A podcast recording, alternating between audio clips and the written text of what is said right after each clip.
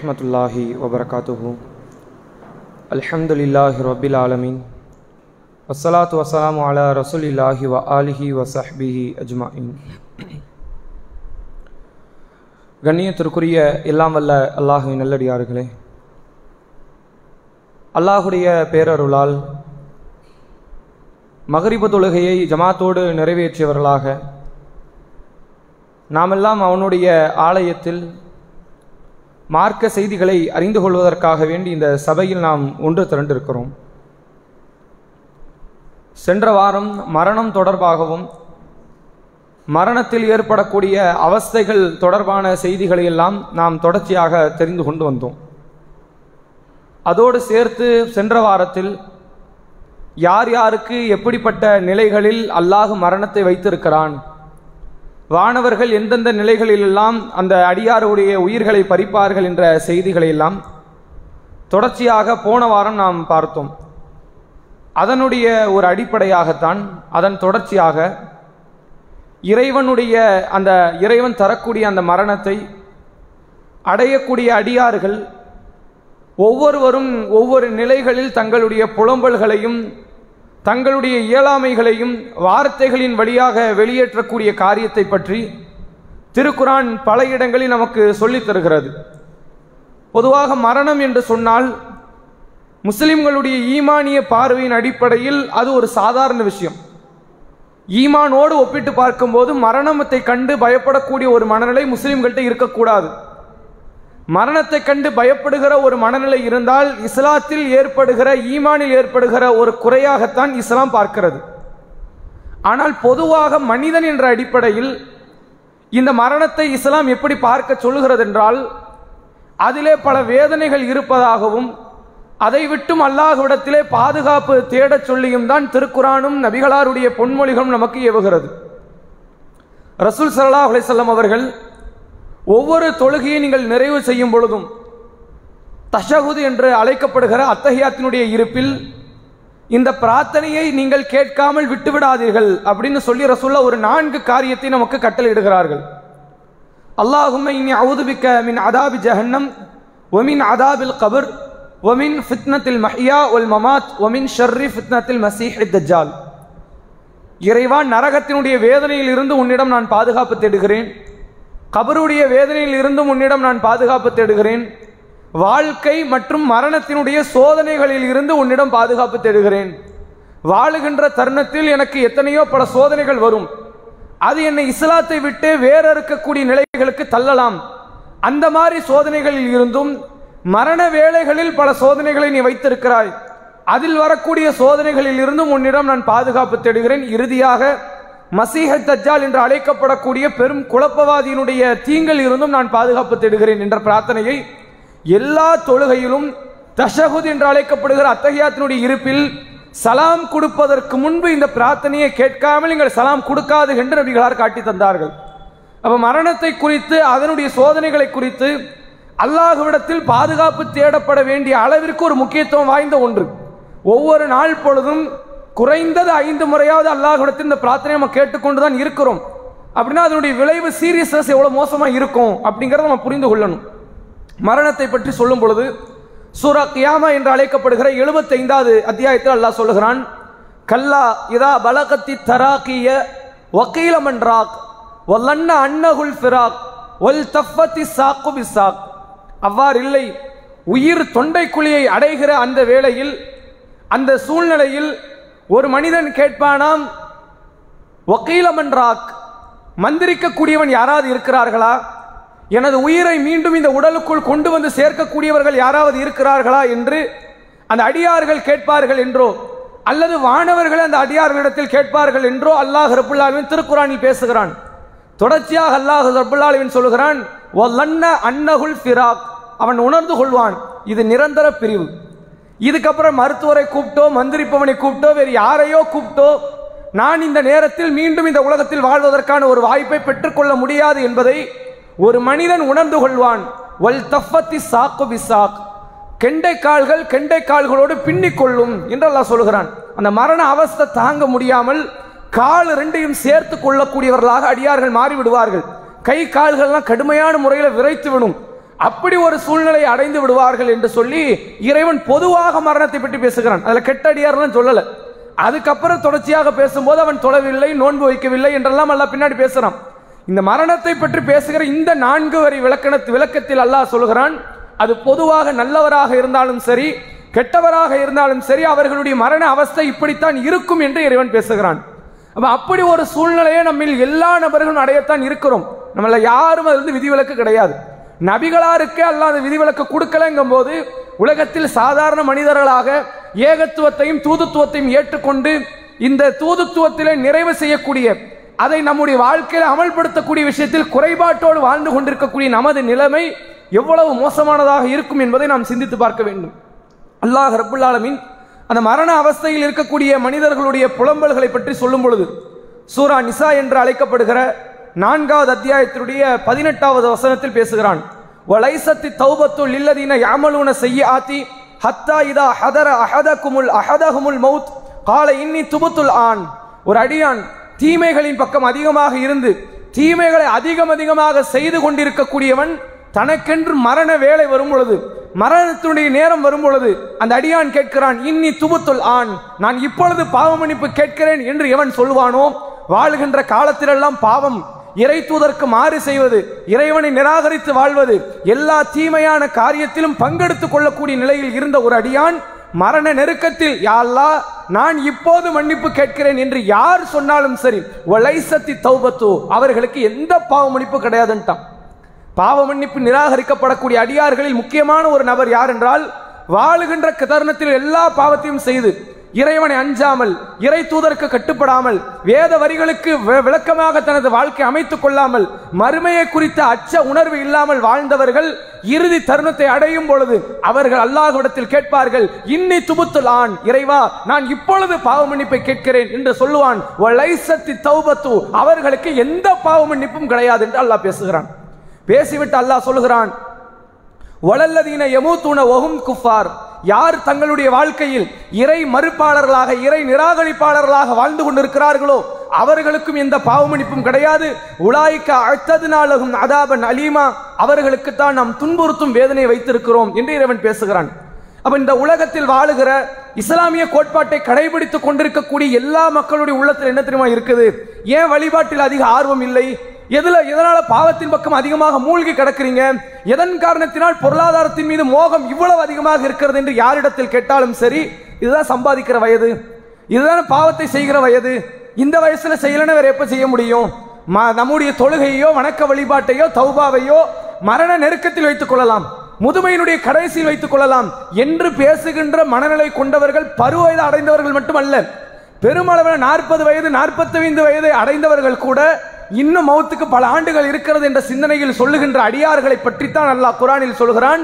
பாவத்தில் மூழ்கியவர்கள் எல்லாம் குற்றவாளிகள் என்று இஸ்லாம் பேசல. குரான் எங்கேயாவது அப்படி பேசியிருக்குதா? பாவத்தில் மூழ்கியவர்கள் எல்லாம் குற்றவாளி கிடையாது. தௌபாவை பிற்படுத்திக் கொண்டிருப்பவர்கள் தான் குற்றவாளி இஸ்லாத்தின்படி அல்லாஹ் ரபுல் தன் திருமறை குரானிலே சொல்லுகிறான் குல் யா இபாதி அல்லதீன அஸ்ரஃபு அலா அன்புசிக்கும் நபியே தனக்குத்தானே வரம்பு மீறிய என் அடியார்களிடத்தில் நீங்கள் சொல்லுங்கள் அவர்களை அலையுங்கள். அழைத்து நீங்கள் சொல்லுங்கள் லா தக்குனத்தும் ரஹ்மத்தில்லா.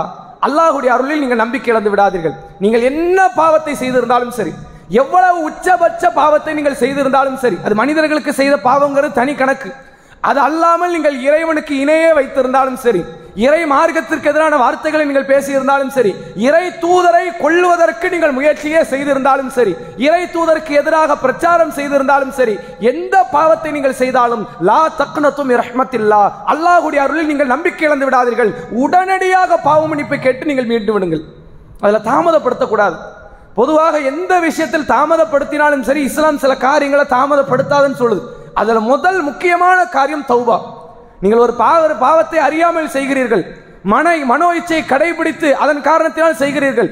பாவத்தை செய்த உடனே வருத்தத்தை தெரிவிங்கள். அல்லாஹ் கிட்ட கேளுங்க. இது வந்து என்னன்னா நிறைய பேர் நம்ம மக்கள்கிட்ட ஒரு சூழ்நிலை என்ன தெரியுமா இருக்கு? ஒரு பாவம் செய்கிறோம் அந்த சபையை விட்டு களையறதுக்கு முன்னாடி அந்த தீமையான சிந்தனை மாறிய உடனே அல்லாஹ் கிட்ட தௌபா தேடுறது அல்லாஹுவை இழிவுபடுத்துவது ஆகாதா அவனை கேவலப்படுத்துவது ஆகாது அது கேவலப்படுத்துறது ஆகாது. நீங்கள் தௌபாவை பிற்படுத்த பிற்படுத்த உங்களுக்கு எதிராக நீங்களே செயல்பட்டு கொண்டிருக்கிறீர்கள். ஷைத்தானை பொறுத்த வரைக்கும் அவன் பாவத்தின் பக்கம் நீ- பாவத்தை விட்டு மீட்டெடுப்பதை விட தௌபாவின் பக்கம் செல்ல விடாமல் தடுப்பதற்குண்டான முயற்சிகளைத்தான் அதிகம் அதிகமாக செய்வான். இந்த காரியத்தை நாம் ஒவ்வொருவரும் புரிந்து கொள்ள வேண்டும். எல்லா இறை தூதர்களும் ஒரு சில தவறுகளை செய்தவர்கள். அந்த தவறுக்கு பிற்பாடு தாங்கள் தவறுதான் செய்தோம் என்று தெரிந்த உடனே முதல் காரியம் என்ன தெரியுமா செய்தார்கள்? இறைவனிடத்தில் கையேந்தினார்கள் இறைவா நான் இப்பொழுது இந்த தவறை செய்துவிட்டேன். நீ என்னை மன்னிக்காவிட்டால் எனக்கு நீ கருணை புரியாவிட்டால் என் மீது நீ அருளை தராவிட்டால் நான் நஷ்டவாளிகளில் ஆகிவிடுவேன் என்று சொல்லி எல்லா இறை தூதர்களும் கேட்ட வார்த்தைகள் இது. நபி ஆதம் அலைஹிஸ்ஸலாம் அவர்கள் தன் தவறை உணர்ந்தவுடன் கேட்டார்கள் ரப்பனா லலம்னா அன்புசனா ஒயில்லம் இல்லம் தக்ஃபிர் லனா வ லனக்கு நன்ன காசிரீன். இறைவா எங்களுக்கு நாங்களே அநீதி இழைத்து விட்டோம்.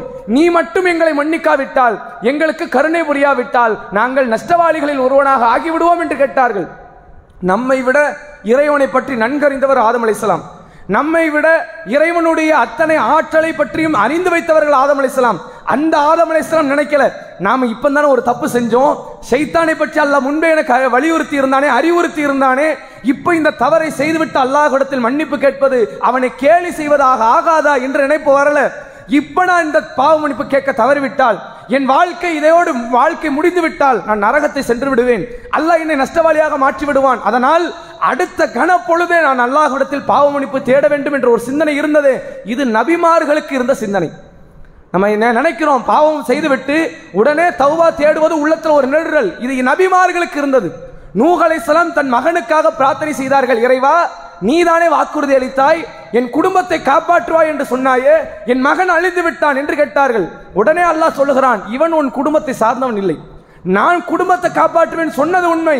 இவன் உன் குடும்பத்தை சார்ந்தவன் இல்லை. உன் மனைவி உன் குடும்பத்தை சார்ந்தவள் இல்லை. யார் உன் குடும்பம்? யார் இந்த ஏகத்துவத்தில் ஏற்றுக்கொண்டு உன்னை நுண்மைப்படுத்தினார்களோ அவர்கள் உன் குடும்பம். அந்த குடும்பத்தை காப்பாற்றினா இல்லையா என்று சொல்லி அல்லாஹ் சொல்கிறான். இது ஒரு நல்ல காரியம் இல்லை. இது ஒரு வா- நல்ல அடியார் பேசுகின்ற வார்த்தை இல்லை என்று சொன்ன உடனே அல்லாஹிடத்தில் கேட்ட வார்த்தை இறைவா நான் சொன்ன வார்த்தைகளை விட்டு உன்னிடம் பாதுகாப்பு தேடுகிறேன். என்னை மன்னித்து விடு. எல்லா இறை தூதர்களுடைய வாழ்க்கையினுடைய இறுதி கட்டம் அவர்கள் தவறு செய்த மறுக்கணம் செய்த முதல் கட்ட காரியம் அல்லாஹ்விடத்தில் பாவ மன்னிப்பு தேடுவது. நபிகள் நாயகம் சல்லல்லாஹும் அலைவ செல்லம் அவர்கள் ஒரு தருணம் மக்களை பார்த்து சொன்னார்கள் யா யுஹன்னாஸ் தூபு இலல்லா மனிதர்களே நீங்கள் அல்லாஹ்விடத்தில் அதிகமாக பாவ மன்னிப்பு தேடுங்கள் இன்னி அத்தூபு இலல்லாஹி மீ அத்த மர்ரா. நான் ஒரு நாளைக்கு நூறு முறை அல்லாஹ்விடத்தில் பாவ மன்னிப்பு தேடுகிறேன். ஏன்? என் உள்ளத்திலும் திரை விழுதுன்னு நாங்கள் சொல்ல ஏன் உள்ளத்தில் திரை விழுகிறது கவனம் சிதறுகிறது. இஸ்லாத்தை விட்டு அந்த கவனம் லைட்டா திரும்புது. அதனால் நான் அல்லாஹ்விடத்தில் பாவமன்னிப்பு தேடுகிறேன் என்று சொன்னார்கள். நபிகளாரே கேட்கும் போது நம்ம கேட்கறதுல என்ன பிரச்சனை இருக்கு? நபிகள் நாயம் சல்லா அலிஸ்லாம் அவர்களே கேட்கும் பொழுது இரையச்சத்தில் மேன்மை பெற்றவர்களாக பார்க்கப்பட்ட அந்த அல்லாஹ்வுடைய தூதர் கேட்கும் பொழுது இந்த பாவ மன்னிப்பை விட்டு தூரமாவது நமக்கு எதிராக நாம் செய்யக்கூடிய மிகப்பெரிய காரியத்தில் ஒன்று தௌபா விட்டு விலகிறது. அந்த காரியத்தை நாம் செய்யக்கூடாது. அதனால் தான் அடுத்த அதற்கு முந்தைய வசனத்தில் அல்லாஹ் ரபுல்லாவின் பேசுகிறான் சூரா நிசாவினுடைய நான்காவது அத்தியாயம் பதினேழாவது வசனத்தில் சொல்கிறான் இன்னம தௌபத்து அலல்லாஹி லில்லதீன யாமலூன சூஇ பி ஜஹாலத்தின் சும்ம யதூபூன மின் கரீபின் ஃபஉலாயிக யதூபுல்லாஹு அலைஹிம் வ கானல்லாஹு அலீமன் ஹக்கீமா. யார் ஒருவர் அறியாமையில் சில பாவங்களை செய்துவிட்டு உடனடியாக நெருக்கத்தில் அல்லாஹ்விடத்தில் பாவ மன்னிப்பு தேடுவார்களோ அத்தகைய அடியார்களுக்கு அல்லாஹ் பாவ மன்னிப்பை வைத்திருக்கிறான். இது அல்லாஹ் இழிவுபடுத்துவதில்லை. இப்படி யார் அல்லாஹ்விடத்தில் செய்த பாவத்திற்காக வேண்டி உடனடியாக திருந்தி வருந்தி அல்லாஹ்விடத்தில் மன்னிப்பு கேட்கிறார்களோ இதுதான் இரையச்சத்திற்கு நெருக்கமான காரியம் என்று அல்லாஹ் பேசுகிறான். சூர் ஆல் இம்ரானுடைய நூற்றி முப்பத்தி மூன்றாவது வசனம் சொல்லுகின்ற ஒரு கருத்து முத்தக்கீன்களை பற்றி அல்லாஹ் பேசிக்கொண்டே வருகிறான். அல்லாஹ் சொல்லுகிறான் உள்ளதீன இதா ஃபாலு ஃபாஹிஷத்தன் அவ் லலமு அன்புசகும் அல்லாஹ் அல்லாஹ் கேட்கிறான் இந்த இறை அடியார்கள் இருக்கிறார்களே இறையச்சவாதிகள் இருக்கிறார்களே இவர்கள் தங்களுக்கு தாங்களே அநீதி இழைத்தாலோ ஒரு வெட்கக்கேடான காரியம் ஒன்றை செய்து விட்டாலோ உடனே அல்லாஹை நினைத்து விடுவார்கள். யாரெல்லாம் இந்த காரியத்தை நான் செஞ்சிட்டேன். இந்த கேவலமான அசிங்கமான நீ தடுத்த நீ ஹராமாக்கிய உன் தூதர் மூலமாக நீ தடை செய்த ஒரு காரியத்தை நான் செய்துவிட்டேன் என்று அல்லாஹ்வை நினைத்து உடனடியாக அவர்கள் தௌபா தேடுவார்கள். அல்லாஹ்வை தவிர வேறு யார் பாவத்தை மன்னிப்பார்கள் என்று கேட்கிறான். இந்த குணம் உள்ளவர்கள் தான் இறையச்சவாதி. நான் இன்னைக்கு பாவம் செய்து விட்டேன் இந்த பாவத்தை நான் விட்டுட்டு தான் தௌபா தேடணும். பலருடைய சிந்தனை இப்படி இருக்கும். பல பேர் பாவம் செய்யக்கூடியவங்க இந்த உலகத்தில் பாவம் செய்யாத அடியார்கள் யாரும் கிடையாது. அப்படிப்பட்ட அடியார்களை வந்து அல்லாஹ் ரபுல்லான் படைக்கவும் இல்லை. அப்படி பாவம் செய்யும் போது இரையச்சம் நினைச்சு நாம ஒரு எண்ணத்தை வளர்த்து வச்சிருக்கிறோம். பாவம் செய்துவிட்டு அதை தௌபா தேடுகிறோம். பிறகு பாவம் செய்கிறோம் பிறகு தௌபா தேடுகிறோம். எல்லாத்தையும் சேர்த்து சேர்த்து செஞ்சுக்கிட்டு இருக்கிறோம். பாவத்தையும் செய்கிறோம் தௌபாவும் தேடுகிறோம். இது அல்லாஹை கேள்விப்படுத்துவது அதனால் தௌபாவன் விட்டுறேன் பாவத்தை தொடர்கிறேன். என்றைக்கு பாவத்தை முழுமையாக முடிக்கிறேனோ அப்போது தௌபாவை மீண்டும் ஆரம்பிக்கிறேன் என்ற இந்த மனநிலை இஹ்லாஸ் நாம நினைச்சுக்கிட்டு இருக்கிறோம். இறை அச்சம்னு நாம நினைக்கிறோம். இது ஷைத்தான் வழிகெடுப்பதற்காக அவன் போட்டு தருகிற மிக முக்கிய பாதைகளில் ஒன்று என்பதை நாம் புரிந்து கொள்ள வேண்டும். இதைத்தான் அல்லாஹ் ரப்புல்லாஹ் இந்த வசனங்களிலே நமக்கு சொல்லித் தருகிறான். அடுத்ததாக இறைவன் பேசுகிற இன்னொரு மிக முக்கியமான வசனம் யாரெல்லாம் பாவம் செய்துவிட்டு உலகத்தில் மரணத்தை தழுவுகிறார்களோ அவர்களை பற்றி இறைவன் பேசுகிறான். சூரா அன்பியா சூரா ஹஜ் என்று சொல்லப்படுகிற அத்தியாயத்தினுடைய அன்பியா என்ற இருபத்தி ஓராவது அத்தியாயம் தொண்ணூத்தி ஒன்பது நூறாவது வசனத்தில் இறைவன் பேசுகிறான். ஹத்தா இதா ஜா அஹதஹுமுல் மவுத் அவர்களில் ஒருவருக்கு மரணம் வந்தால் யார் ஒருவர் இந்த உலகத்தில் வாழும் பொழுது பாவத்திலே அதிகமாக மூழ்கி இருந்தார்களோ அவர்களில் ஒருவருக்கு மரணம் வந்தால் கால் அவர்கள் கூறுகிறார்கள் ரப்பிர் ஜூனில் அல்லி அமல சாலிஹன் ஃபீமா தரக்து. இறைவா என்னை மீண்டும் இந்த உலகத்திற்கு அனுப்பு. சக்கராத்தை அடைந்து விட்டார்கள். மலக்குமார்களை பார்த்து விட்டார்கள். மரண அவஸ்தை வந்து விட்டது இந்த நேரத்தில் ஒரு அடியான் கேட்பான் இறைவா என்னை மீண்டும் இந்த உலகத்திற்கு நீ அனுப்பு. நீ அனுப்பினால் நான் எந்தெந்த அமல்களை எல்லாம் செய்யாமல் விட்டுவிட்டேனோ விட்டு விட்டு வந்தேனோ அந்த அமல்கள் எல்லாவற்றையும் செய்கிறேன். எனக்கு ஒரு வாய்ப்பு கொடு. அந்த அடியார்கள் கேட்கிற வார்த்தை யாரெல்லாம் இந்த உலகத்தில் பாவத்தில் மூழ்கி இருக்கிறார்களோ அத்தனை பேரும் மரண நேரத்தில் இதை சொல்லுவார்கள் என்று இறைவன் குரானிலே சொல்கிறான் லா அல்லி அமல சாலிஹன் சீமா தரக்து. நான் எந்தெந்த அமல்களை எல்லாம் விட்டுவிட்டேனோ எனது தொழுகை எனது நோன்பு கடமையான வழிபாடுகள் கடமையான தர் தர்மங்கள் வேறு பாவங்களை எல்லாம் செய்து புண்ணியங்களை தேடக்கூடிய இடத்தில் தேடாமல் இருந்தேனே அத்தனை காரியத்தையும் செய்வதற்கு எனக்கு ஒரு வாய்ப்பை தா என்று கேட்கும் பொழுது அல்லாஹ் சொல்கிறான் கல்லா இன்னஹா களிமத்துன் ஹுவ காயுலுகா இல்லை இது அவர்களுடைய வெறும் வாய் வார்த்தை வெட்டு வார்த்தை. இதை கொண்டு எந்த ஒரு பிரயோஜனம் கிடையாது. இதனால் அவர்கள் வாழ்க்கை மாறப்போவதும் கிடையாது என்று சொல்லிவிட்டு அல்லாஹ் சொல்லுகிறான் ஒமி வராயிஹிம் பர்சகுன் இலா யோமி உபாசுன் எழுப்பப்படுகிற நாள் வரை அவர்களுக்கு அவர்களை விட்டும் இந்த துன்யாவுக்கு மத்தியிலே மறைமுகமான ஒரு வாழ்க்கையில் அவர்கள் இருக்கிறார்கள் என்று இறைவன் பேசுகிறான். கதறி அழுவார்கள். மரண நேரத்தில் புரிந்து கொள்வார்கள். நாம செய்த செயல்கள் நம்மை மறுமையில் எதுவும் காப்பாற்றப் போவதில்லை. காப்பாற்றுவதற்கு தகுந்த காரியங்கள் எதையுமே செய்யவில்லை. இந்த செயல்களை நம்மை நரகத்தில் தள்ளிவிடும் என்று புரிந்தவுடனே மரண நேரத்தில் அந்த அடியார்கள் இப்படி துவா செய்வார்கள் என்று சொல்லி இறைவன் குரானில சொல்கிறான் அந்த பிரார்த்தனைகள் அனைத்தும் நிராகரிக்கப்படுகிறது. அதே போன்று அல்லாஹ் ரபுல் மற்றொரு வசனத்திலே பேசுகிறான். நாம் எல்லோரும் பரிச்சயமாக படித்த ஒரு வசனம். சூரா முனாஃபிக் என்று சொல்லப்படுகிற நயவஞ்சகர்கள் என்று அழைக்கப்படுகிற ஒரு அத்தியாயத்தினுடைய இறுதி வசனங்களில் இறைவன் பேசுகிறான். ஒரு அடியார் தர்மம் செய்யாமல் தன் வாழ்க்கையில் அதிகம் அதிகமாக பொருளாதாரத்தை சேர்த்து செல்வங்களை சேர்த்து சொத்துக்களை சேர்த்து தர்மங்களை செய்யாமல் கஞ்சத்தனத்தோடு வாழ்ந்த அடியார்களுடைய மரண நேரம் வந்தவுடன் அந்த அடியார் கேட்கக்கூடிய வார்த்தை என்ன தெரியுமா? இறைவா என்னை மீண்டும் இந்த உலகத்திற்கு நீ அனுப்பு. நான் தர்மங்களை செய்து வாக்குமின சாலிஹின் நல்லவர்களில் ஒருவனாக நான் ஆகிவிடுகிறேன் என்று கேட்கிறான். நல்ல யோசிச்சு பாருங்க தர்மம் மட்டும் அவர்கிட்ட குறை கிடையாது. தர்மம் மட்டும் குறையாக இருந்தால் இவ்வளவு பெரிய கதறல் அவருக்கு அவசியம் கிடையாது. அவர்கிட்ட தொழுகையும் இல்லை. நோன்பும் இல்லை. எல்லா பாவமும் இருக்கிறது. ஆனால் அவர் அல்லாஹ் கிட்ட முறையிட்ட ஒரே ஒரு முறையிடல் என்னன்னு தெரியுமா? தர்மத்தை செய்ய அனுமதித்தான்னு கேட்டார். ஏன் அப்படி கேட்டார்? யாருக்கா தெரியுமா? ஒருத்தர் பாவத்தை அதிகமாக செய்திருக்கிறார். நன்மை எதுவுமே செய்யல. ஃபர்ல எதுவுமே செய்யல. தர்மம் பாவத்தினுடைய பரிகாரம்ங்கிறதுனாலயா? அது மட்டும்தான் காரணமா இருக்கும்னு நினைக்கிறீங்களா? பாவத்திற்கான பரிகாரம் ரொம்ப லேசானது தௌபா இல்லை. தர்மத்தோட லேசு தானே தௌபா? அது எல்லா பாவத்தையும் ஒட்டுமொத்தமாக பெருசு சிறுசுன்னு பார்க்காம எல்லாத்தையும் அழிச்சிரும். என்ன காரணமாக இருக்கும்னு நினைக்கிறீங்க? நரக நெருப்பு?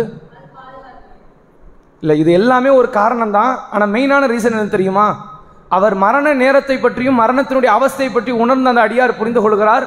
வேற எந்த அமலும் செய்வதற்கு நேரத்தை அல்லா தரமாட்டான். தர்மத்தை செய்யவாது தருவானான்னு பார்ப்போன்னு கேட்குறாரு. தொழுகை இருக்குல்ல? எனக்கு தொழுகைக்கு எனக்கு ஒரு நேரம் கொடு அப்படின்னா போய் ஒழு செய்யணும். வந்து ஒரு ரெண்டரைக்காய் தொழணும். நேரம் கொஞ்சம் பெருசு. நோன்பு அப்படின்னா ஒரு நாளாவது வேணும். நான் காலையில் சகர் எந்திரிச்சு சாப்பிடணும் இஃப்தார் வரைக்கும் வெயிட் பண்ணணும். வேற எந்த அமல் ஹஜ்ஜுக்குன்னா அடுத்த ஒரு வருஷம் வரைக்கும் வெயிட் பண்ணணும். இப்போ எந்த அமலுக்குனாலும் தொலைதூர நேரங்கள் உண்டு. தர்மம் இருக்க. எனக்கு ஒரு ரெண்டு செகண்ட் டைம் தான். அந்த சொத்தை மட்டும் ஏழைக்கு கொடுத்துட்டு வந்து செத்துறேன். அந்த நேரத்தை தான் கேட்குறேன் அவர் நேரத்தில் ரொம்ப குறுகியதை பார்க்குறார். இருக்கிற அமல்கள்லேயே தர்மத்தை ரொம்ப சார்ட்டாக இதை தான் செய்ய முடியும். வேற எந்த அமலையும் ஷார்ட்டா செய்ய முடியாது. ரொம்ப சீக்கிரத்தில் என் மகன் கிட்ட கண்ணை முழிச்சு இந்த வீட்டை தர்மமாக்கி விடு. உன் நகைகளை தர்மமாக்கி விடு. என் ஆடைகளை தர்மமாக்கி விடு. நான் விட்டு விட்டு சென்றதில் ஒரு பெரும் பகுதியை எனக்காக வேண்டி தர்மமாக்கிறேன் ஒரு வார்த்தை சொல்லிவிட்டு வருகிறேன் என்று அவர் கேட்பார். அதனால அல்லாஹ் சொல்லுகிறான் அந்த நேரம் கூட கொடுக்கப்படாது. அப்படி கொடுக்கணும் எத்தனை பேருக்கு நான் கொடுத்துருப்பேன்? யாருக்கும் அந்த நேரம் கூட வழங்கப்படாது என்று சொல்லி ஒரு ஒரு அடியாருக்கு நேரம் நிர்ணயிக்கப்பட்டு விட்டால் அந்த நேரத்தை விட்டு தப்ப மாட்டார்கள் என்று சொல்லி இறைவன் அந்த அடியாருடைய ரூகை கைப்பற்றுகிறான் என்ற செய்தியை குரானிலே பார்க்க முடிகிறது. அப்ப குறுகிய நேரம் கூட அல்லாஹ் தரமாட்டான். அல்லாஹ் தன் திருமறை குரானிலே சொல்கிறான் ஒளி குள்ளி உம்மத்தின் அஜலுன். இந்த உலகத்தில் வாழ்கிற எல்லா மனிதர்களுக்கும் ஒரு கெடு இருக்கிறது. ஃபஇதா ஜா அவர்கள் தங்களுடைய கெடுவை அடைந்து விட்டால் லா யஸ்தகிருன சிறிது நேரம் முந்த மாட்டார்கள் சிறிது நேரம் பிந்த மாட்டார்கள் கணக்கச்சிதமாக உயிர் பெறும். பஞ்சுவாலிட்டிக்கு மிகச்சிறந்த உதாரணம் மௌத்து தான் வேற எதுவுமே கிடையாது. எந்த காரியத்தை எடுத்துக்கிட்டாலும் சரி இதுக்கு நிகராக இன்னொரு நேர மேலாண்மைக்கு ஒரு உதாரணம் சொல்ல முடியாது. அல்லாஹ் சொல்லுகிறான் ஒருவருக்கு மரணம் என்று முடிவு செய்யப்பட்டு விட்டால் ஒரு நொடி பொழுது ஒரு மூச்சு காற்று அவர் கூடுதலாக சுவாசிக்க முடியாது. ஒரு மூச்சு காற்று குறைவாக சுவாசித்து விட்டு மரணிக்கவும் முடியாது. அல்லாஹ் நிர்ணயித்த கதிரை அல்லாஹ் நிர்ணயித்த எல்லா வகையான ரிசுக்கை அடைந்து அதற்கு மேல ஒரு பருக்க வாய்க்குள்ள இறங்காது. அந்த நிலையில் அல்லாஹ் அவருடைய உயிரை பறித்து விடுவான் என்ற செய்தியைத்தான் நமக்கு குரான் ஹதீஸ சொல்லித் தருகிறது என்பதை இந்த ஒவ்வொரு மரண செய்திகள் நமக்கு ஒவ்வொரு பாடத்தையும் சொல்லித் தருகிறது. இப்போ இது மட்டும் இல்லாமல் சில நல்லடியார்களுடைய மரண வேலை எப்படி இருந்தது அப்படிங்கிறத ஒரு ரெண்டு மிக முக்கியமான நல்லடியார்களுடைய வாழ்க்கையை பற்றி நம்ம தெரிந்து கொள்ள இருக்கிறோம். முதல் விஷயம் உமர் ரத்தியல்லானவர்கள் ஒரு இரையச்சத்திற்கு முன்னோடியாக பார்க்கப்படுகிற நபித்தோழர்களில் மிக முக்கியமான ஒரு இடத்தை பிடித்த ஒரு நபித்தோழர் தான் உமர் ரத்தியல்லானவர்கள் அவருடைய ஆட்சியாக இருக்கட்டும் அவருடைய அமல்களாக இருக்கட்டும் பேணுதலாக இருக்கட்டும் ஈமானிய உறுதியாக இருக்கட்டும் இவருக்கு வழங்கப்பட்டதை போன்ற ஒரு சிறப்பு வேறு எந்த ஒரு நபித்தோழருக்கும் வழங்கப்படவில்லை என்று சொல்லலாம். எந்த அளவிற்கு என்றால் ரசூல் சல்லா அலிசல்லாம் அவர்கள் உமர் ரத்தியலான் அவர்களை பார்த்து சொன்னார்கள் உமரே நீங்கள் ஒரு பாதையில் சென்றால் ஷைத்தான் பாதையை மாத்திடுறான் உங்க முன்னாடி வருவதற்கு கூட அவனுக்கு தைரியம் கிடையாது. இது எதனால் அப்படின்னா உமர் வீரருங்கிறதுனால கிடையாது. உமரை விடலாம் பெரும் வீரர்கள் இருந்தார்கள். உமரோடு ஒப்பிட்டால் ஹாலித் பின் வலிது பெரிய வீரர். ரசூல்லா காலத்தில் ஹாலித் பின் வலிதுக்கு நிகராக போர் வியூகங்களை அமைக்கிற ஒரு ரபித்தோழர் கிடையாது. உமரோடு ஒப்பிட்டால் வேறு எத்தனையோ சாது பின் அபிவக்காஸ் அதே மாதிரி சாது பின் மாதரத்தியலானவர்கள் என்று எத்தனையோ தலை சிறந்த வீரர்கள் உண்டு. உமர் பார்த்து அஞ்சு நடுங்குகிற ஒரு நபித்தோழர் ஒருத்தர் உண்டுன்னா ஹம்சா ரத்தியலானவர்கள் ரசூல்லாவுடைய சிறிய தந்தை. அவ வீரத்துக்காக வேண்டி உமரை சொல்ல கொள்கை பிடிமானத்துக்கு சொன்னாங்க. ஒரு கொள்கை விஷயத்தில் இவர் ஒன்றை ஏற்றுக்கொண்டு இறை தூதருக்கு கட்டுப்பட முனைந்து விட்டார் என்றால் உலகமே எதிர்த்தாலும் சரி அந்த காரியத்திற்கு எதிராக வேண்டி அவர் அந்த காரியத்தை விட்டுவிட்டு சரணாகதி அடைகிற ஒரு பண்பாடு கொண்டவர் உமர் கிடையாதுங்கிறதுக்காக வேண்டி நபிகளார் சொன்னார்கள். ஷைத்தான் ஒரு பாதையில் வந்தால் நீங்கள் அதே பாதையில் சென்றால் பாதையை மாற்றிவிட்டு செல்லக்கூடியவன் சைத்தான் அப்படின்னாங்க ரசூல் சல்லா அலிஸ்லாம் அவர்கள். அந்த உமர் ரத்தியலானவர்களுடைய வாழ்க்கையினுடைய இறுதி கட்ட நாள் ஃபஜருடைய வேலை. உமர் ரத்தியலானவர்கள் மஸ்ஜித் நபவியில் நபிகளார் நின்று தொலை வைத்த அந்த இடத்தில் நின்று தொலை வைத்துக் கொண்டிருக்கிறார்கள். பின்னாடி பெரும் பெரும் நபி தோழர்கள். எந்த அளவிற்கு என்றால் தாபீன்களில் தலை சிறந்தவர்கள் நபி தோழர்களில் தலை சிறந்தவர்கள் எல்லாம் முதல் சப்பில் நிற்கிறாங்க அப்படி நிற்கும் போது நயவஞ்சகனாகவும் நபிகளார் அதாவது உமரத்திலான் அவர்கள் காலத்தில் இருந்த மொகைராவுடைய அடிமையாக இருந்த ஒருவன் முதல் சஃப்ல நிற்கிறான் எல்லாரும் சேர்ந்து தொழுது கொண்டு இருக்கக்கூடிய நேரத்தில் உமரத்தியலானவர்கள் எப்படி தொழுகைய ஃபஜருடைய தொழுகை தொழுவாங்கன்னு முதல் ரக்காயத்தை ரொம்ப நீளமாக்குவாங்க. எந்த மாதிரியான சூறாக்கள்னா சூரா தௌபா சூரா நகல் என்று சொல்லப்படுகிற பெரும் பெரும் அத்தியாயத்தை எடுத்து ஓதுவாங்க. எதனாலனா யாரும் ஜமாத்தை மிஸ் பண்ணிடக்கூடாது கொஞ்சம் தாமதமாக வருவாங்க. அவங்க ரக்காயத்தில் வந்து சேர்ந்துடணும் அப்படிங்கிறதுக்காக வேண்டி அந்த சூறாக்களை நீளமாக ஓதுவார்கள். அப்படி ஓதி ஒரு நாள் தொலை வைத்துக் கொண்டிருக்கும் போது பின்னாடி இருந்த அந்த முகீராவினுடைய அடிமையாக பார்க்கப்பட்ட ஒருவன் தன்னுடைய கையில் இருந்த கத்தியை வைத்து உமரத்தியான அவருடைய முதுகலை கடுமையாக குத்தி நெஞ்சு பகுதி எல்லா பகுதியும் குத்தி விட்டு ஓடிவிட்டான். ஓடும்போது உமரத்தியலான் அவர்கள் தொழுகையை விட்டு திசை திரும்புகிறார்கள். ஏதோ ஒரு நாய் என்னை தாக்கி விட்டது அப்படிங்கிறாங்க. அவன் போறவன் என்ன செய்யறான்னா பக்கத்துல இருந்த நபி தோழர்கள் தாபியங்கள் முதல் சப்புல இருந்தவங்க எல்லாத்தையும் நெஞ்சில குத்திக்கிட்டே போறான். வேகமா ஓடுறான். அப்படி ஓடும்போது கிட்டத்தட்ட பதிமூணு பேரை தாக்கிவிட்டு அதில் ஏழு பேர் மவுத்து ஸ்பாட்லேயே. ஏழு நபித்தோழர்கள் தாவிங்கள் அவங்களாம் சேர்ந்து ஒரு ஏழு பேர் மரணித்தார்கள் மிச்சவங்களாம் படுகாயம் அடைகிறாங்க. அவன் அங்கே போன உடனே ஒரு நபித்தோழர் தன் க- தலையில் போட்டிருந்த இரும்பு ஆடை இரும்பு கவசத்தை தூக்கி எறிகிறாங்க. அவன் கீழே விழுந்துடுறான். எங்கே உமரிடத்தில் மாட்டிக்கொண்டால் செத்து விடுவோமோ என்று பயந்து தன்னைத்தானே அறுத்து கொண்டு தற்கொலை செய்து மரணித்து விடுகிறான். அவனுடைய வாழ்க்கையை எல்லாம் அப்படி ஆக்கிட்டான். அவனுக்கு நரகத்திற்கான எல்லா படித்தரத்தையும் எல்லாம் கூட்டிட்டான். ஒரு பக்கம். உமர் ரத்தியலான அவர்கள் அந்த நிலையில இருக்கும்போது வழி தாங்க முடியாமல் இந்த தொழுகையும் விட முடியாது. பின்னா எந்த அளவிற்கு சஹாபாக்களுடைய தொழுகை இருந்துச்சு அப்படின்னா இப்படி ஒரு சூழ்நிலை நம்ம பள்ளியாசம் நடந்துச்சு நீங்க தொழுகை டோட்டலாக கொலாப்ஸ் ஆயிரும். கொலாப்ஸ் எந்த அளவுக்கு ஆகும்னா பல பேர் ஓடிடுவாங்க. பல எல்லாம் கலைஞ்சிரும். எல்லாரும் தொழுகை விட்டுருவாங்க. அங்க எப்படி ஆகுதுன்னா ஒரு ரெண்டு மூணு சஃபை தாண்டி உள்ளவங்களுக்கு இப்படி நடந்ததே தெரியாது. எதுக்கு உமர் இன்னும் ஓதாம இருக்கிறாரு அப்படின்னு நினைக்கிறாங்க. அந்த அளவிற்கு தொழுகையில சஃபு விஷயத்துல அவ்வளவு பேணுதலா இருக்கிறாங்க. உடனே உமர் ரத்தியலானவர்கள் தொழுகி விடுகிறார்கள். அப்துல் ரஹ்மான் பின் அவுஃப் ரத்தியலானவர்கள் சொர்க்கவாசியாக பார்க்கப்பட்ட ஒரு நபித்தோழர். ரசூல்லா உன்னறி பண்றாங்க. அந்த நபித்தோழரை முதல் சஃப்ல இமாமாக நிறுத்திவிட்டு உமர் ரத்தியலானவர்கள் கீழே உட்கார்ந்துறாங்க பிறகு சீ- சீக்கிரத்தை தொழுக முடியுது. உமரை தூக்கி கொண்டு அவர்களுடைய வீட்டிற்கு செல்கிறார்கள். வீட்டுக்கு போன உடனே உமர் ரத்தியலான் அவர்களை பற்றி காட்டு தீயா ஊர் முழுக்க பரவுது ஒரு செய்தி. எப்படி பரவுதுன்னா உமர் மரணிக்க மாட்டாரு. நல்லா தான் ஆள் திடகாத்திரமா தான் இருக்காரு. நல்லபடியா வந்துருவாரு அப்படின்னு ஒரு பக்கம் பேச்சு. ஒரு பக்கம் எப்படின்னா இல்லை உமருக்கு ஏற்பட்ட காயம் கொஞ்சம் படுகாயமாக இருக்குது. அவர் மௌ மௌத்தாயிருவாரு நான் பயப்படுறேன். அப்படிங்கிற மாதிரி ஒரு சில பேச்சுக்கள் வருது. இப்போ உமருக்கு வந்த காயம் சாதாரண காயம் தானா சரி படுத்திடலாமா படுத்த முடியாதாங்கிறத சோதிக்கணும். அதுக்கு என்ன பண்ணலான்னா பேரிச்சம்பளத்தினுடைய சாறு இருக்குல்ல அந்த ஜூஸ் பேரிச்சம்பள ஜூஸ் அதை எடுத்து உமருடைய வாயில் ஊத்துறாங்க. அவங்களுக்கு குடிக்க கொடுக்குறாங்க. அது உடலில் உள்ள எல்லா பகுதியிலும் கலந்து அந்த குத்துப்பட்ட இடத்துலலாம் வடிய ஆரம்பிக்குது. வடியும் போது சிகப்பு நிறத்தில் வர்றதுனால இது ரத்தம் தானா ரத்தம் மட்டும் இருந்துச்சுன்னா காப்பாற்றிடலாம் அவங்களுடைய நம்பிக்கை. அவங்களுடைய மருத்துவ சிஸ்டம் ரத்தம் மட்டும் வர மாதிரி இருந்துச்சுன்னா காப்பாற்றிடலாம் ஆளை. ரத்தத்தோட குடித்த பொருளும் வருதுன்னா ஆளை காப்பாற்ற முடியாது. இப்போ வர்றது சிகப்பு கலரில் வருது. இது ரத்தம் தானே இல்லை குடித்த பொருளான்னு தெரியல. மறுபடியும் பாலை கொடுக்குறாங்க. வெள்ளை கலரில் வர ஆரம்பிச்சிருச்சு. அப்போ புரிஞ்சுக்கிட்டாங்க. உமரை இதுக்கப்புறம் காப்பாற்ற முடியாத ஸ்டேஜ் அடைஞ்சிட்டாரு. அவர் மவுத்து நிலையில் வந்துட்டாருன்னு. அப்போ உமர் ரத்தியலான் அவர்கள் கண்ணை மூடிக்கொண்டு கொஞ்ச நேரம் ஆசுவாசப்பட்டு கொண்டிருக்கும் போது அன்சாரிகளிலிருந்து ஒரு இளைஞர் வருகிறார். வந்த உடனே கதறிக்கொண்டு உமர் ரத்தியலான் அவர்களை பார்த்து ஒரு சில அறிவுரைகளை ஒரு சில வார்த்தைகளை சொல்லுகிறார்கள். உமரே நீங்கள் நற்செய்தியை பெற்றுக்கொள்ளுங்கள் கவலைப்படாதீங்க. உங்களுக்கு நற்செய்தி இருக்கிறது. நபிகளாரோட தோழராக நீங்கள் இருந்தவர்கள். வாழுகின்ற தருணத்திலே ரசூலாவிடத்தில் ஏராளமான முன்னறிவிப்பை நற்செய்தியாக பெற்றவர்கள். இஸ்லாமிய பொறுப்பை ஏற்றவர்கள் அதை சிறந்த முறையில் நீதியாக நடத்தியவர்கள் இன்றைக்கு ஷஹீதையும் அடைந்திருக்கிறீர்கள். நீங்க கவலைப்படாதீங்க அப்படிங்கிறாங்க.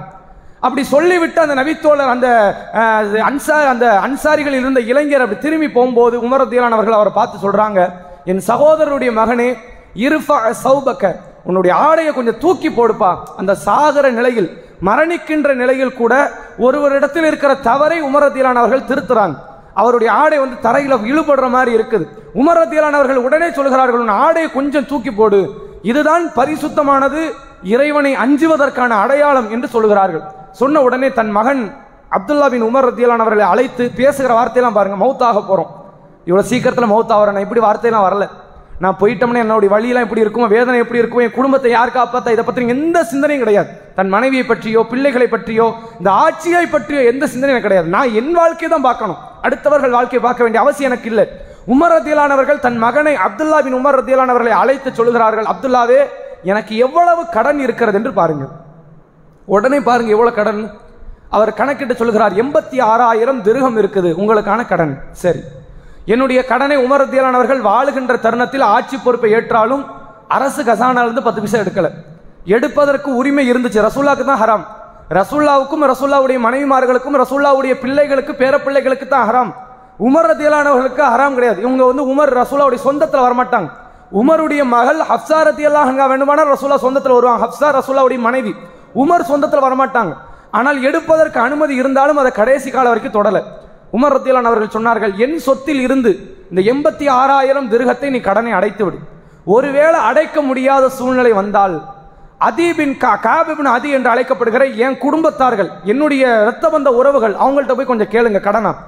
அவர்கள்ட்ட இல்லை இன்னும் கொஞ்சம் தேவைப்படுது அப்படின்னா குறைஷி கோத்திரம் என் கோத்திரத்தவர்கள் அவங்கள்ட்ட போய் கொஞ்சம் கடனா கேளுங்க. எக்காரணத்தை கொண்டு இந்த முஸ்லீம் தோழர்கள்ட்ட கேட்டுறாதீங்க. அடுத்தவங்கள்ட்ட கையேந்தி கெஞ்சிராதீங்க.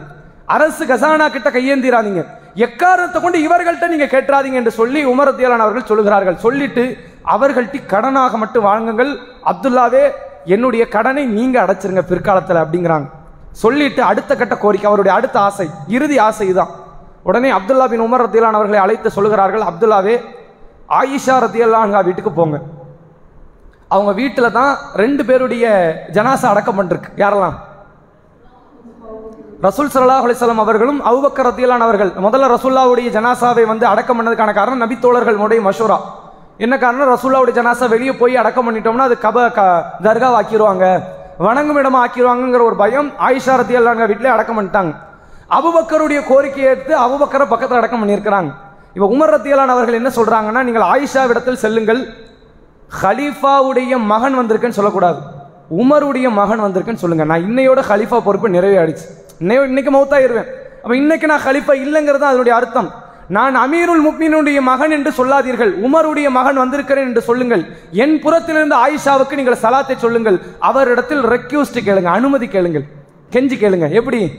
என்னுடைய தந்தை மரணித்தால் அவர் ஜனாசாவை உங்கள் வீட்டில் அடக்கம் செய்யலாம். இன்னும் ஒருவர் அடக்கம் பண்ணதான் இடம் இருக்கு. ஏன்னா ரசூல்லா வீடு அவ்வளோ சின்னது. மூணு பேர் ஜனாசாவை அடக்கம் பண்ணுறது தான் இடமே மொத்த இடமே. அப்போ ஆயிஷா ரத்தியல்லான்கா சொன்னார்கள் அந்த இடத்தை எனக்குன்னு நான் நினச்சேன். ஆயிஷா நாயகியுடைய எண்ணம் அது. அவங்களுடைய கடைசி கட்ட இலக்கு அதுதான். எங்கள் வாப்பா பக்கத்தில் இருக்கிறாங்க மௌத்தாயி அவங்கள அடக்கம் பண்ணியிருக்கிறாங்க. என் கணவர் அல்லாஹ்வுடைய தூதர் அடக்கம் பண்ணியிருக்காங்க. பக்கத்தில் நானும் அடக்கம் செய்யப்பட நான் விரும்பினேன். உமருடைய கோரிக்கை ஏற்றேன். உமருடைய கோரிக்கை பார்த்தேன். அவருக்காக நான் கொடுத்து விட்டேன். நான் ஒப்புக்கொள்கிறேன்ட்டாங்க. உடனே உமர் ரத்தியலான் அவர்கள்ட்ட வந்து சொல்கிறாங்க தன்னுடைய அவருடைய மகன் அப்துல்லா ரத்தியலான் அவர்கள் அல்லாஹ் உமரே உங்கள் கோரிக்கையை ஆயிஷா ரத்தியலானாக ஏற்றுக்கொண்டார்கள். நீங்கள் மரணித்த பிறகு உங்கள் ஜனாசாவை அவர்கள் வீட்டில் அடக்கம் செய்ய அனுமதி கொடுத்துட்டாங்க. அவங்க மறுபடி சொல்கிறாங்க இப்போ அனுமதி கொடுத்தது சரிதான். நான் மவுத் ஆனதுக்கு அப்புறம் என் ஜனாசாவை மறுபடி தூக்கிட்டு போய் ஆயிஷா ரத்தியலான்கா வீட்டு வாசலில் வைங்க. அப்பவும் ஒரு வாட்டி அனுமதி கேளுங்க. இப்போ ஹலீஃபாங்கிறதுனால வேணா பயந்து ஒருவேளை சொல்லியிருக்கலாம். ஐஷா நாய்க்கு யார் கண்டு பயம் கிடையாது. இவர் அப்படி நினைக்கிறார். ஒருவேளை ஆட்சியாளர் என்பதனால் ஒருவேளை பயந்து கூட அப்படி பேசியிருக்கலாம். ஆட்சியாளருக்கு கொஞ்சம் வளைஞ்சு போகலாமே அப்படின்னு கூட சொல்லியிருக்கலாம். அப்படிப்பட்ட பரிந்துரைகள் எனக்கு தேவையில்லை. நான் மரணித்த பிறகு நான் மையம். வேற யாரோ ஒருத்தர் தான் ஹலீஃபா என் ஜனாசா உள்ள கொண்டு வரணுமா வேண்டாமாங்கிற முடிவெடுக்க வேண்டிய இடத்தில் ஆயிஷா மட்டும்தான் இருக்கிறார்கள். அதனால் நான் மரணித்த பிறகு வீட்டு வாசலில் கொண்டு போய் என் ஜனாசா வையுங்கள். வைத்துவிட்டு ஒரு முறை கேளுங்கள். சலாத்தை என் புறத்திலிருந்து அறிவித்து விட்டு என் ஜனாசாவை வீட்டுக்குள் கொண்டு வரலாமா? நான் உள்ளே கொண்டு வந்து என் தந்தையின் ஜனாசாவை அடக்கம் செய்யலாமா என்று கேளுங்கள். அனுமதி கொடுத்தா மட்டும் உள்ள போங்க. இல்லை முடியாதுன்னு மா- முடிவை மாற்றிவிட்டார்கள் என்றால் என் ஜனாசாவை பொதுமக்களை அடக்கம் செய்யக்கூடிய மையவாடிகளை கொண்டு போய் அடக்கம் செய்யுங்க அப்படிங்கிறாங்க. எப்படி ஒரு இறையச்சன் பாருங்க. வாழுகின்ற தருணத்தில் மரணிக்கின்ற நேரத்தில் கடைசி நேரத்தில் கூட இது மாதிரியான சிந்தனைகள் தான் இருந்ததை தவிர அவர்களுக்கு வேறு இலக்கு வேறு பிரச்சனைகள் இல்லை. வேற எதை பத்தின சிந்தனையும் கிடையாது. நான் அவ்வளோ சேர்த்து வச்சுட்டு போனேன் இன்னும் கொஞ்ச நாள் வாழலாம். எந்த சிந்தனையும் இல்லை. அதே போன்று உமரத்தியலான் அவர்கள் ஒரு இரண்டு நாட்கள் அந்த வேதனையில் இருந்து தான் மௌத்தா வராங்க அவங்களுடைய கடுமையான வேதனையில் தான் அவருடைய வாழ்க்கை முடிகிறது. உமர் அவருடைய பிரேதத்தை ஜனாசாவை கொண்டு வந்து வீட்டு வாசலில் வைக்கிறாங்க. அப்துல்லா பின் உமர் அவர்கள் மீண்டும் அனுமதி கேட்கிறாங்க. என் தந்தையின் ஜனாசாவை அடக்கம் செய்யலாமா? நீங்கள் எடுக்கிறதா முடிவு. யாரும் உங்களை தடுக்கலாம் போறதில்ல. என்னன்னாலும் சொல்லலாம்? தாராளமாக அடக்கம் பண்ணலாம் அப்படிங்கிறாங்க. அதன் பிறகு கொண்டு போய் அடக்கம் பண்றாங்க. உமர் ரத்தியலான் அவர்களுக்கு இருந்த மிகப்பெரிய கடைசி ஆசை தன் தோழர் ரசூல் சல்லா அலிஸ்லாம் அவர்களோடும் தன் தோழர் அபுபக்கர் ரத்தியலான் அவர்களோடு இருக்கிற அந்த ஜனாசா அடக்கத்தலத்திற்கு பக்கத்தில் தனக்கான அடக்கத்தலம் வர வேண்டும் என்பதுதான் ஆசை. லட்சியம் எப்படி இருக்குன்னு பாருங்க. இலக்கு எப்படி வச்சிருக்காங்க பாருங்க. கடன் அடைக்கப்படணும். நபிகளாரிட்டிருந்து பல நச்செய்தியை பெற்றுவிட்டோம். இறுதி நேரத்தில் தொழுகையை கூட விட்டுவிடக்கூடாது. அதே நேரத்தில் என் ஜனாசா இங்கே தான் அடக்கம் செய்யப்பட வேண்டும் என்று எதிர்பார்த்தார்கள். அப்படியே அவருடைய இறுதி கட்ட நேரத்தையும் இறைவன் அப்படி ஆக்கினான் என்ற செய்தியை நம்மால் பார்க்க முடிகிறது. இது ஒரு சம்பவம். இன்னொரு மிகப்பெரிய இறை எச்சவாதியினுடைய ஒரு மரண நேரம் என்றால் இந்த இடத்துல ரசூலாவை தவிர வேற யாரையும் சொல்ல முடியாது. நபிகள் நாயகம் சல்லல்லாஹு அழகி வசல்லம் அவர்களுடைய மரணமாகக்கூடிய அந்த கடைசி கட்ட நிமிடங்கள் அந்த நேரம் எப்படி அமைகிறது என்றால் இந்த செய்தியை அறிவிக்கக்கூடியவர்கள் ஆயிஷா ரதியல்லாஹன்கா ரசூல்லாவுடைய துணைவியார் ஆயிஷா ரதியல்லாஹன்கா சொல்கிறார்கள் நபிகளார் மரணித்த அந்த நாள் எனக்குரிய நாள். ஒவ்வொரு பெண்ணுக்கும் ஒரு நாள் உண்டுல. ஹப்சாவுக்கு ஒரு நாள் ஜுவைரியாக்கு ஒரு நாள் சஃபியாவுக்கு ஒரு நாள். ரசூல்லா மரணித்த ரபியுல் அவ்வல் திங்கட்கிழமை அது எனக்குரிய நாளாக இருந்தது. கரெக்டாக நபிகளார் என் வீட்டில் தான் இருந்தாங்க. அந்த நேரத்தில் நபிகளார் என்னுடைய கன்னத்திற்கும் என்னுடைய தோள்பட்டுக்கும் இடைப்பட்ட இடத்தில் அவருடைய தலையை வைத்திருந்தார்கள். ரசூல்லாவுடைய இறுதி கட்ட நேரம் அவ்வளவு சுவாரஸ்யமா இரையச்சம் ததும்ப இருக்கக்கூடிய சில வார்த்தைகள். அந்த நேரத்தில் ரசூல் சல்லா அலிஸ்லாம் அவர்கள் கடுமையான நோய்வாய்ப்பட்டிருந்தாங்க. எந்த அளவுக்குன்னா ஒரு துணி எடுத்து முகத்தில் போர்த்தி கொள்வார்கள். மூச்சு முட்டும் டக்குன்னு துணி எடுத்துருவாங்க. லா இலாஹ இல்லல்லாங்குவாங்க. மறுபடியும் போர்த்தி கொள்வார்கள். மறுபடியும் இழுத்து விடுவார்கள். இந்த செய்தியெல்லாம் உன் ரசூல்லா மவுத்து வரைக்கும் பார்த்து விட்டு ஆயிஷா நாயகி சொல்கிறாங்க ரசூல்லா மரணத்தை பார்த்த பிறகு எந்த மரணத்தை கண்டாலும் எனக்கு பயம் கிடையாது. எனக்கு பயம் வரவும் இல்லை. நபிகளாரே இவ்வளவு துன்பப்பட்டிருக்காங்க போது எந்த மரணமும் அதுக்கு நிகராக இல்லை. அவ்வளவு தூரம் கடைசி கட்ட நேரத்தில் அல்லாஹ் நபிகளாரே அவ்வளவு பெரிய அளவில் சோதித்தான் என்று ஆயிஷா ரத்தியல்லாஹன்கா அந்த நேரத்தில் சொல்லுகிறார்கள். அப்போ கடைசியாக இருக்கும்போது உள்ள யார் வராங்கன்னா அப்துல் ரஹ்மான் மின் அபிபக்கர் ஐஷாவுடைய ஆயிஷாவுடைய சகோதரர் அப்துல் ரஹ்மான் உள்ள வரார். அவர் கையில் வந்து மிஸ்வாக் இருந்துச்சு. ரசூல் சல்லா அலிஸ்லாம் அவங்க தலையை ம- வைத்த நிலையில் அப்துல் ரஹ்மானை பார்க்குறாங்க. ரசூல்லாவில் பேச முடியலை. லாஸ்ட் எண்டில் வந்துட்டாங்க. வார்த்தைகள் வெளிப்படுத்த முடியாத ஒரு சூழ்நிலை அடைஞ்சிட்டாங்க. அந்த நேரத்தை அடைந்த உடனே அப்துல் ரஹ்மான் கையில் மிஸ்வாக்கு இருந்துச்சு. பல் துளக்கிற குச்சி. மிஸ்வாக்குக்குன்னு தனி மதிப்பு கிடையாது. பல் துளக்கிறது சுண்ணத்து. அடிக்கடி பல் துளக்கிக் கொள்வது இஸ்லாம் காட்டித்தத சுண்ணத்தான சுன்னத்தான ஒரு வழிமுறை. மிஸ்வாக்கு தான் கிடையாது. இப்போ நம்ம காலத்தில் நவீன முறையில் பிரஷ் பேஸ்ட்னு வந்துச்சு. அதனால இதுதான் சிறந்தது. மிஸ்வாக்கை விட பெஸ்ட் இதுதான் சொல்லலாமே தவிர மிஸ்வாக்கு சுண்ணத்தல்ல. பல் துளக்குவது அதிகம் அதிகமாக பல் துளக்குவது ஒரு சுண்ணத்து. ரசூல் அந்த நேரத்தில் கூட பல் துளக்குவதை எதிர்பார்க்கிறாங்க. இது நமக்கு என்ன பாடத்தை சொல்லித் தருதுன்னா அல்லாவை சந்திக்க போகிறோம் என்றால் அமல்கள் மட்டும் அமல்களை மட்டும் கொண்டு போறது இஸ்லாம் விரும்பல. நம்மை பரிசுத்தப்படுத்தி உடலை தூய்மைப்படுத்துவது இஸ்லாம் விரும்புது. நம்ம அல்லாஹ் கிட்ட போறோம். நம்ம நகங்களை வெட்டி நம்மை நாமே சுத்தப்படுத்தி கொண்டு சுத்தமான ஒரு நிலையில் இந்த உலகத்தை விட்டு நாம் பிரியணுங்கிற ஒரு எதிர்பார்ப்பை இஸ்லாம் நமக்கு விடுக்குது. ரசூல் சல்லா அலிஸ்லாம் அவங்க பல் தைக்க ஆசைப்படுறாங்க அந்த கடைசி நேரத்தில். ஆனால் வாய்களால் பேச முடியல. மிஸ்வாக்கை மட்டும் பார்த்துக்கிட்டு இருக்கிறாங்க. ஆயிஷா ரத்தியல்லான்கா கேட்குறாங்க மிஸ்வாக்கு வேணுமா உங்களுக்கு அப்படின்னு. ரசூலா தலையாட்டுறாங்க ஆமான்னு. உடனே அந்த மிஸ்வாக்கு எடுத்து கொடுக்குறாங்க ரசூலாவால் கடிக்க முடியல தாக்கத்தில்லை. பேசவே முடியல மிஸ்வாக்கை கடிக்கணும்ல தாக்கத்தில்லை. ஆயிஷா ரத்தியல்லான்கா அந்த மிஸ்வாக்கை வாங்கி கடித்த அந்த பகுதியை மென்மையாக மாற்றி விட்டு ரசூலாவுடைய வாயில கொடுக்குறாங்க. அப்போ ஆயிஷா ரத்தியல்லான்கா சொல்கிறார்கள் என்னுடைய நெஞ்சின் மீது தலை வைத்த நிலையில் என்னுடைய உமிழ் நீரும் ரசூலாவுடைய உமிழ் நீரும் கலந்த நிலையில் தான் நபிகளார் உயிர் பிரிஞ்சது அப்படித்தானே? ஆயிஷா நகியுடைய எச்சு அந்த மிஸ்வாக்கில் இருக்குது ரசூலா கடைசியாக அந்த மிஸ்வாக் வைக்கிறது இதெல்லாம் எவ்வளோ பெரிய பாக்கியம் தெரியுமா? ஒரு மனைவிக்கு கிடைக்கிற பெரும்பாக்கியம் ரசூல்லான்னு கூட விட்டுருங்க. ஒரு மனைவிக்கு கிடைக்கிற சாதாரண பாக்கியமே கிடையாது. ஏனென்றால் கணவனுக்கு செய்யக்கூடிய பணிவடைகளில் ஆக உயர்ந்த பெரும் பணிவடையாக இஸ்லாம் எதை சொல்லித் தருதுன்னு கேட்டிங்கன்னா குரான் ஹதீஸின் அடிப்படையில் பார்க்கும் பொழுது அவர்களுக்கு முடியாத காலத்தில் அவர்களோடு இருந்து செய்யக்கூடிய அந்த பணியாற்றக்கூடிய இந்த நிலைகள் இருக்குது. இதனால் இஸ்லாம் பெரும் கூலி என்று சொல்லுது. அப்போ அப்படிப்பட்ட ஒரு நிலையில் இருக்கிறாங்க. ஆயிஷா நாய்க்கு இன்னொரு சிறப்பு என்ன நான் செய்யறது ரசூல்லாவுக்கு. ஒரு கட்டம் என்ன? என் கணவர். ஒரு பக்கமே அது என்னுடைய தூதர் இந்த உம்மத்துடைய தூதர். அந்த சந்தோஷத்தில் அந்த மிஸ்வாக் எடுத்து கொடுக்குறாங்க. அதை கடித்து கொண்டிருக்கிறார்கள். கொஞ்ச நேரத்தில் ஒரு பாத்திரம் வருது. அந்த பாத்திரத்தில் அல்லாஹுடைய தூதர் கைகளை முக்குகிறார்கள். முக்கி தண்ணீரை எடுத்து முகத்தில் தடவுறாங்க. தடவி கொண்டு சொல்லுகிறார்கள் லா இலாக இல்லல்லா. வணக்கத்திற்கு தகுதி வாய்ந்தவன் அல்லாஹ் ஒருவனை தவிர வேறு யாரும் இல்லை. இன்னலில் மௌத்தில சக்கராத்.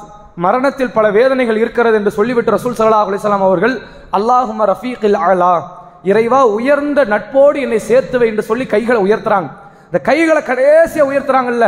பக்கத்தில் இருக்கிற ஆயிஷா ரதி அல்லாஹனாவுக்கோ அல்லது பக்கத்தில் இருக்கக்கூடிய இந்த அப்துல் ரஹ்மான் பின் அபிபக்கர் என்ற நபித்தோழருக்கு ஒன்றும் புரியல. ரசூலை என்ன செய்யறாங்கன்னு தெரியல. திடீர்னு படுத்திருந்தாங்க. ஆயிஷா நாயகியுடைய நெஞ்சில் திடீரென்று எந்திக்கிறாங்க கைகளை ஏன் உயர்த்துறாங்கன்னு தெரியல. ஆனால் அது அவர்களுக்கு அந்த நேரத்தில் தெரியல. நபிகளார் கடைசியாக கையை உயர்த்திய நேரம் அதுதான். கையை உயர்த்தி சொல்கிறார்கள் அல்லாஹும ரஃபீக்கில் இறைவா உயர்ந்த நட்போடு என்னை சேர்த்து வை. எந்த நட்பு? உயர்ந்த நட்புனா யாருடைய நட்பு? இப்ராஹிம் அலிஸ்லாம் நட்பு. வேற? அபூபக்கர் மௌத்தே அவளியே நபிமார்கள் தான் அதில் நிறைய பேர் நபிமார்கள்னு ஒரு கருத்து சொன்னாலும் வேறு சில ஹதீஸை பார்க்கும்போது அது நபிமார்களை குறிக்கலை. அல்லாஹ் தான் குறிக்குது. ஆனால் ரசூலா என்ன சொல்கிறாங்கன்னா நான் உலகத்தில் ஒருவரை நட்பு வட்டாரத்தில் ஒருவரை சேர்த்துக்கொள்ள நாடி இருந்தால் யாரை ஆக்கியிருப்பேன்? அபுபக்கர் இருந்தாலும் நான் அல்லாஹுடைய கலீலாக இருக்கவே விரும்புகிறேன் அப்படின்னாங்க. அப்போ அந்த ரஃபீக்கில் அலா நம்ம சு- சுஜூதுல ஓதுறோமே சுபஹான ரப்பீல் அலா உயர்ந்த என்னுடைய இறைவன் தூயவன் அதைத்தான் நபிகளார் சொல்கிறாங்க அல்லாஹும ரஃபீக்கில் ஆலா இறைவா உயர்ந்த நட்போடு என்னை சேர்த்து வை. நீ என்ன நண்பனா ஆக்கிரு அப்படிங்கிறத கேட்டு கடைசி வார்த்தையாக சொல்லி நபிகளாருடைய கரம் சரிகிறது. அல்லாஹுடைய தூதர் இந்த உலகத்தை விட்டு பிரிகிறார்கள். இது எவ்வளோ பெரிய பாடம் நபிகளாருடைய பிரிவில் இருக்கு அப்படின்னு கேட்டிங்கன்னா இறுதிக்கட்ட நேரத்தில் கடுகளவு கூட தன் மனைவி தன் பிள்ளைகள் தன் பேர பிள்ளைகளை பற்றி சிந்தனை இல்லை. ஒரு இஸ்லாமின் இப்படி தான் இருக்கும் ஏனென்றால் முழு பொறுப்பை நான் ரப்பிடத்தில் சாட்டி விட்டேன் சரி. ஏழு பதினாறு தானே? ஏழு பதினாறு தான் சார். இப்போ இறுதிக்கட்ட நேரத்தில் நம்முடைய சாதாரணமாக ஒரு மனிதனுடைய மனநிலை எப்படி இருக்கும் என்றால் தன் மனைவி பிள்ளைகளை பற்றிய ஒரு கவலை இருக்கும். ஆனால் அல்லாஹ் ரபுல்லாலின் சொல்லுகிறான் ஃபத்த வக்கல் அலல் ஹையில்லதில் ஆயமூத் மரணிக்காமல் என்றென்றும் உயிரோடு இருக்கக்கூடிய அல்லாஹை சார்ந்திருங்கள். இந்நாள் வரைக்கும் நீங்கள் உங்கள் மனைவிக்கு பிள்ளைக்கு உணவளித்தீர்களே நீங்க உணவு அளிக்கல. ரப்பு உங்கள் மூலமாக உணவளித்தான். உங்கள் மூலமாக உங்கள் மனைவி பிள்ளைக்கு உங்கள் குடும்பத்தாருக்கு உணவளித்த இறைவன் நீங்க போனதுக்கப்புறம் உணவு கொடுக்க தெரியாத அவனுக்கு நீங்க தான் காப்பாத்துங்க இந்த சிந்தனையை வந்து குஃபருக்கு இழுத்துட்டு போற சிந்தனை. நான் இறந்துட்டா என் மனைவி யார் காப்பாத்துவா? நான் இறந்துட்டா என் பிள்ளை யார் காப்பாத்துவா? நான் இறந்துட்டா என் குடும்பத்தை யார் ரன் பண்ணுவா? நான் போயிட்டு அந்த சமூகத்தை யார் காப்பாத்துவா? இந்த பள்ளிவாசலை யார் காப்பாத்துவா? இந்த சிந்தனையே வரக்கூடாது. இது குஃபருக்கு தான் இழுத்துட்டு போகும். அப்ப நீங்க தான் இவ்வளவு நாள் காப்பாத்திக்கிட்டு இருக்கீங்களா? இதுவே தப்பாச்சே. நான் தான் காப்பாத்துறேனாலே இது குஃபுரு. நபிகள் நாயம் ஸல்லல்லாஹு அலைஹி அவர்கள் அந்த சிந்தனைக்கு ஒரு காலம் போனது கிடையாது. அல்லா தான் இப்போ வரைக்கும் காப்பாற்றினான் இனிமேலும் காப்பாற்றுவான் எனக்கு அதை பற்றி கவலை இல்லை. என் கவலையெல்லாம் மறுமையில் என் நிலைமை எப்படி இருக்கும்? நபிகளார் ஒரு குறிப்பிட்ட அளவு நன்மையை கூட இழக்காமல் அதை முழுமையாக அடைந்து மறுமையில் ஒருவர் நன்மை அதிகம் செய்தவர் என்று ஒருவர் இருந்தால் அது நானாக இருக்க வேண்டும் என்ற ஒரு எதிர்பார்ப்போடு தனது வாழ்க்கையினுடைய கடைசி கட்ட நேரத்தையும் முடித்துக் கொண்டார்கள். இது நமக்கு பெரும் பாடத்தை சொல்லித் தருகிறது. மரணம் என்றால் இப்படி அமையணும். அல்லாஹ் ரப்புல் நமக்கு தரணும். ஆயிஷா ரத்தியல்லான்கா சொன்னார்கள் அந்த நேரத்தில் நபிகளாறு பட்ட மரண அவஸ்தையை நான் பார்த்தேன். வேறு யார் எவ்வளவு கஷ்டப்பட்டு இருந்தாலும் எனக்கு பெருசே கிடையாது. ஏன்னா நபிகளாறு பட்ட துன்பத்தை உலகத்தில் யாரும் படவும் முடியாதுங்கிறாங்க. அவ்வளோ வேதனைப்பட்டாங்க ரசூலா லாஸ்ட் நேரத்தில். கண்ணீர் வராத குறையாக நபிகளார் பட்ட துன்பங்கள் வேதனைகள் கடுமையான நோய்கள் அவ்வளவு வேதனையில் அல்லாஹுடைய தூதர் இந்த உலகத்தை விட்டு பிரிந்தார்கள் என்ற செய்தியை சொல்கிறார்கள் அனசரதியலான் அவர்கள் சொல்கிறார்கள் நாங்கள் நபிகளாருடைய பிரேதத்தை கொண்டு வந்து கபரஸ்தானில் வைக்கிறோம். மண்ணள்ளி போடுறோம். ஏதோ ஒரு பெரும் பாவத்தை செய்கிற மாதிரி எங்களுடைய உள்ளம் இருந்துச்சுங்கிறாங்க. எப்படி இருக்குன்னு யோசிச்சு பாருங்க.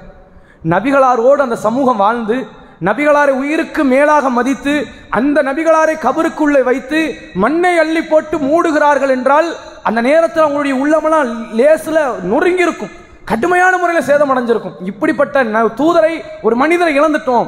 ஒருவேளை அல்லாஹ் கட்டளை இடாமல் இருந்திருந்தால் நபிகளார் மையத்தை அவங்க அடக்கம் பண்ணாமல் இருந்திருப்பாங்க. அல்லாஹுடைய கட்டளை தான் நபிகளார் இறந்துட்டாங்கிறது அவுபக்கரத்தியலான அவர்கள் மூலமாக சொல்லப்படவில்லை என்றால் அந்த சமூகம் நபிகளார் மையத்தை அப்படியே வச்சிருந்தாலும் ஆச்சரியத்துக்கு இல்லை. அப்படிப்பட்ட ஒரு சூழ்நிலை. அந்த நபிகளாரை வந்து இழப்பதை அவங்களுடைய உள்ள ஏத்துக்க மாட்டேங்குது. இவங்க எப்படி இறந்தாங்க? இவங்க இறக்கக்கூடாது? எங்கள் மரணத்திற்கு பிறகு உங்கள் மரணம் வருவதைத்தானே நாங்கள் எதிர்பார்த்தோம். எல்லா நபித்தோழருடைய எண்ணமும் இதுதான். ஆனால் அந்த உம்மத்துக்கு பக்குவப்படுத்துகிறான் இவர்கள் எவ்வளவுதான் உங்கள் நேசத்துக்குரியவராக இருந்தாலும் இவர் கடவுளாக மாட்டாருங்கிறத புரிய வைக்கிறான். அல்லாஹ் ரபுல் ஆலமின். அதை நாம் புரிந்து கொள்ள வேண்டும். இந்த உலகத்தில் எவ்வளவு தலை சிறந்த நபராக இருந்தாலும் சரி நபிகளாராகவே இருந்தாலும் சரி மரணித்து விட்டார்கள். நாமும் ஒரு நாள் மரணிக்க போகிறோம். அந்த மரணம் வரும்பொழுது நமது நிலைமை எப்படி இருக்கும் என்பதை சிந்தித்து பார்க்க வேண்டும். நரகத்தை பார்த்து அல்லாஹுடைய தூதர் சொர்க்கத்தை பார்த்த அல்லாஹுடைய தூதர் வானவர் ஜிப்ரில் அலைசலாமே சொந்த தோற்றத்தில் பார்த்து அவரோடு உரையாடி அல்லாஹுடைய தூதர் படைத்த ரப்பிடத்தில் உரையாடியவர் சித்ரத்துல் முன்தஹா என்று சொல்லப்படுகிற வானுலக எல்லை வரை சென்று அல்லாஹுடைய தூதர் எழுதுகோளுடைய எழுத்துக்கள் செவியுற்ற அல்லாஹுடைய தூதர் மரண நேரத்தில் இவ்வளவு தூரம் அவஸ்தைப்பட்டார்கள் என்றால் இது எதையுமே பார்க்காமல் வெறும் வார்த்தைகள் அளவிலே ஏற்றுக்கொண்டு ஈமான் கொண்டு வாழ்ந்து கொண்டிருக்கிறோம் என்றால் நமது மரண நிலை எவ்வளவு மோசமானதாக இருக்கும் என்பதை நாம் ஒவ்வொருவரும் சிந்தித்து பார்க்கணும். அது லேசப்பட்ட நேரம் கிடையாது. நமக்கு வேண்டுமானால் இறந்து போகக்கூடியவர் ரெண்டு நிமிடத்தில் துடி துடித்து இறந்தார்னு தோணலாம். இறக்கக்கூடிய நபருக்கு தான் தெரியாது. ரெண்டு நிமிட வேதனை கிடையாது. அது மிக நீண்ட நேரம். அந்த நேரத்தில் வானவர்களோடு நடந்த பேச்சுவார்த்தை இறைவன் அந்த ரூகை பறிக்கும் போது நடந்த அந்த கொடூர நிகழ்வுகள் அது இறந்தவருக்கு தான் தெரியும்.